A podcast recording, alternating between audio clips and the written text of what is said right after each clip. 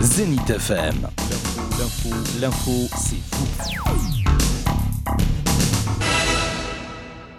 Chef de file de l'Union populaire républicaine, Jean-François Gourvenec entre en campagne pour les régionales. Bonjour. Bonjour. Alors on décrit euh, l'Union populaire républicaine comme un parti euh, ultra-conservateur, un parti de droite plutôt. Est-ce que vous vous retrouvez dans cette identité? Non, pas du tout. C'est vrai que c'est la caricature qu'on a fait un petit peu de nous. Euh, là-dessus, c'est très clair, puisque l'Union populaire républicaine s'est présentée aux élections européennes en 2014. Et quand un parti comme ça se présente à une élection, il doit donc soumettre son programme à une cellule du ministère de l'Intérieur. Donc à l'époque, c'est toujours d'ailleurs le cas, c'est Monsieur Cazeneuve. Ils ont regardé notre programme en toute conscience, on va dire, et ils l'ont classé dans divers. Donc, euh, et pourtant, euh, les équipes de Bernard Cazeneuve, donc euh, Parti socialiste, on peut pas dire qu'ils soient vraiment favorables à notre mouvement. Et pourtant, en toute lucidité, ils nous ont classés comme divers. Donc, ça veut bien dire que l'UPR n'est pas du tout un parti de droite et conservateur. Et ça veut dire aussi que notre programme, sortir de l'Union européenne, de l'euro et de l'OTAN, ne peut pas être assimilé à l'extrême droite ou à un parti conservateur. Alors, votre cheval de bataille, c'est la sortie de l'Europe. On ne vous attendait pas sur un débat régional. Alors effectivement, c'est ça a été débattu, on va dire, euh, au sein de notre Conseil national, car il y a, des débats chez nous également. Euh, pourquoi on se présente aux élections régionales? Tout simplement parce que l'Europe a des répercussions sur la région. Euh, deux points notamment.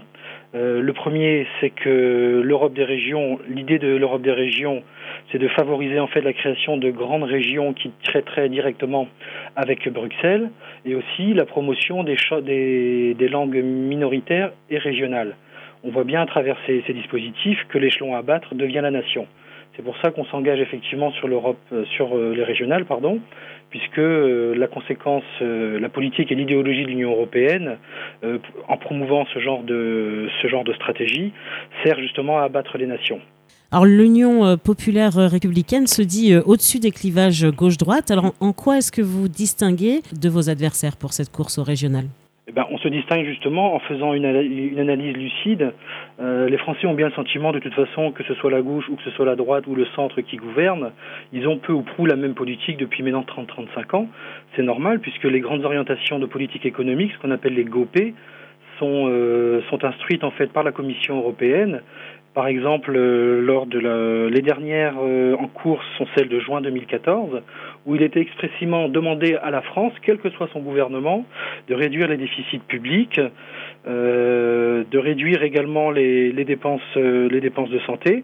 Bref, c'est une application d'un programme libéral et les Français ne s'y retrouvant pas, puisqu'ils sont attachés euh, en général à leur service public, soit de gauche ou de droite, euh, justement, s'abstiennent de plus en plus et ne veulent plus écouter les, les hommes politiques. Il y a un vrai impératif économique, hein, on est d'accord quand même. C'est une réalité, mais c'est une réalité libérale. Le problème, pourquoi pas faire des économies, mais c'est à la France d'en décider. C'est au peuple souverain d'en décider. Je rappelle que l'article 2 et, et 3 de, de, la Constitution, 3 et 4, pardon, disent que, la, que c'est au peuple euh, souverain de décider des grandes lignes économiques et politiques. Aujourd'hui, ce, ce n'est pas eux qui, qui décident. Donc, euh, le problème, c'est pas simplement de dire est-ce que ça c'est bien ou c'est pas bien, mais qui décide. Alors, quelle analyse est-ce que vous faites euh, aujourd'hui, vous, sur la situation de la Bretagne et comment est-ce que vous l'imagineriez? Quel visage elle aurait sous un mandat UPR Alors, effectivement, pour la Bretagne, nous, ce qu'on qu tient, c'est ce que j'ai dit tout à l'heure en, en, préambule, on tient à avertir euh, les électeurs bretons justement de ce qui se passe. C'est-à-dire que effectivement, qui, votent à gauche, à droite ou au centre, ça ne changera pas leur problème. Par exemple, pour l'agriculture, l'article 32 et 39 de, du TUE condamne l'agriculture bretonne depuis bien longtemps. Donc, qui vote à gauche, qui vote au centre ou qui vote à droite, de toute façon, on est là pour leur avertir que ça, ne changera pas grand-chose tant qu'on ne dénoncera pas les traités de 32 et 39 qui stipulent que, que, que les agriculteurs doivent en fait avoir euh, des tailles d'exploitation comme l'Oklahoma et qui doivent avoir une rentabilité toujours euh, de plus en plus forte. Sur, la charte des langues régionales, on, est là aussi pour avertir, attention de, ne pas sombrer dans le côté un petit peu grotesque en, en réduisant la Bretagne à, à, à sa langue et, et, en demandant à ce que tous les panneaux de signalisation euh, soit en breton. Je pense que les Bretons sont ces Français comme les autres avant tout. Ce qu'ils ont envie, c'est d'avoir du boulot, avoir de l'emploi, donner C'est de vrai, mais enfin l'identité, l'identité régionale, c'est quand même important. Vous allez Oui. les fâcher tous les Bretons là. C'est- Non, c'est- pas du tout. C'est c'est très important. Mais en, en quoi l'amour de sa région doit amener la haine de sa nation? On, on peut aimer sa région et, euh, et être attaché et rester français euh, pour autant.